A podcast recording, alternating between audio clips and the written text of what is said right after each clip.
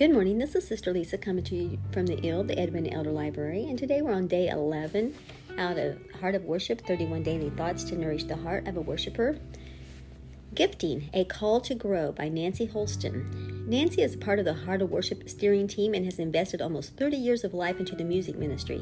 She has served as a music pastor, a worship leader for district conferences, and a musical mentor to many. Her insight and spirit led perspective are a valuable contribution to God's kingdom.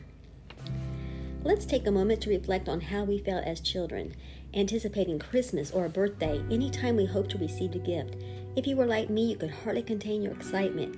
My imagination ran wild, making plans for whatever was hidden under wrapping paper.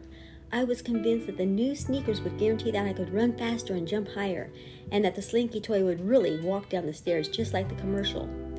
Perhaps some of us are still like that. We can hardly contain our joy at the prospect of receiving gifts.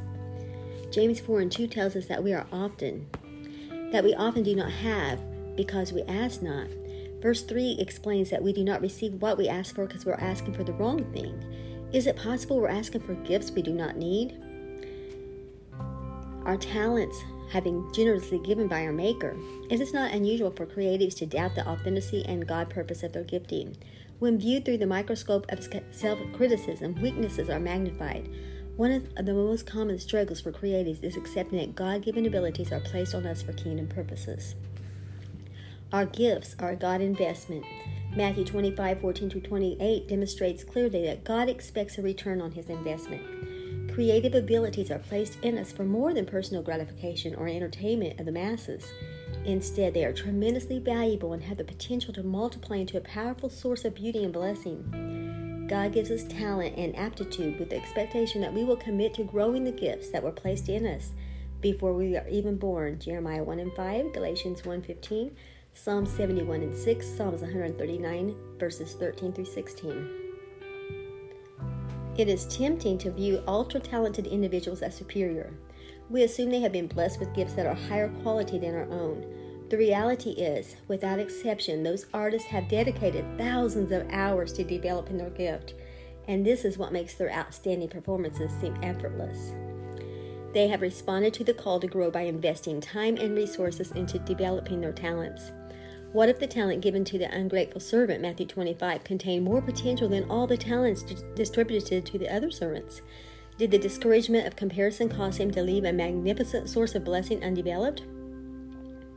Could it be that a talent we perceive as less is exactly the gift God plans to use as a powerful channel of blessing for others? Gifting cannot be separated from the challenge to grow.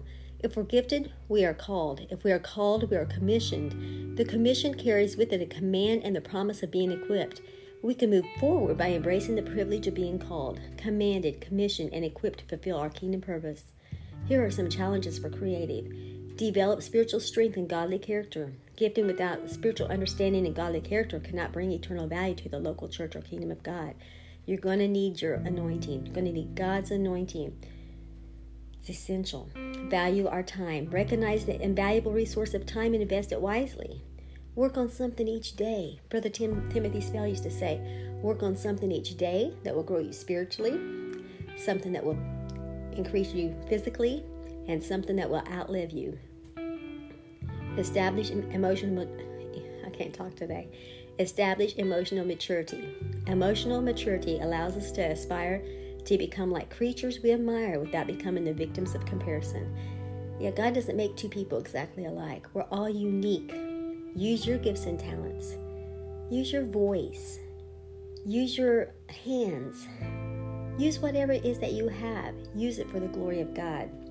I know as me as a music teacher, I always pray, say, Lord, help me teach the songs um, that I'm supposed to to each student. Help me teach the way I'm supposed to because there's all kinds of methods of learning. There's all different ways to play the instruments. You can play classical music, you can play hymns, uh, you can play by note, you can play by chord, combination of notes and chords. Uh, there's different ways to do chords. You can play straight chords or you can do arpeggios. Um, there's just a, a whole assortment of ways, and, I, and, and different people learn different ways. Some people only want to learn just so they can just play a song um, for a family or something. Some people want to go into maybe join the band or an orchestra. They need to know how to read notes, sheet music. So there's different things that we need to teach. And so also foster sincere humility. Humility is not devaluing what God has given us. A humble attitude acknowledges talent and provides protection from destructive effects of egotism. Overcome the fear of failure. Fear paralyzes minds, hinders anointing, blocks creative flow, and causes creatives to devalue and bury valuable gifts. Let's ask God to give us revelation and understanding regarding overlooked potential and the gifts He has already placed in us. Now, my husband, many of you know my husband, Timothy Mark Peter, that he has a good voice. Or, yeah, he passed away September the 2nd.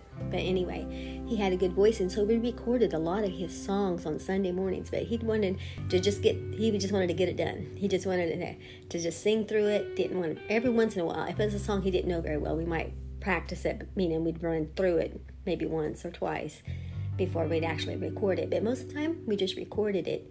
And and I thank God for those. I thank God we have all those. But he loved American Idol and America's Got Talent and some of those other. He loved to listen to them, and he'd have me and my grandkids and my daughter come in. He'd he'd um, he'd have it set to the ones where we just hear the music. You know, he'd scroll through different different ones and have us. He'd already have pre picked out the best ones listen to them. I'm like, honey, if we would practice, we could be good too. we could be good too if we practiced.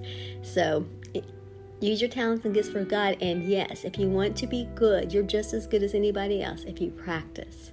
Do your very best as we point people to the cross and know that God is love. Use your gifts and talents for the Lord. Bring Him glory today. God bless you. Bye bye.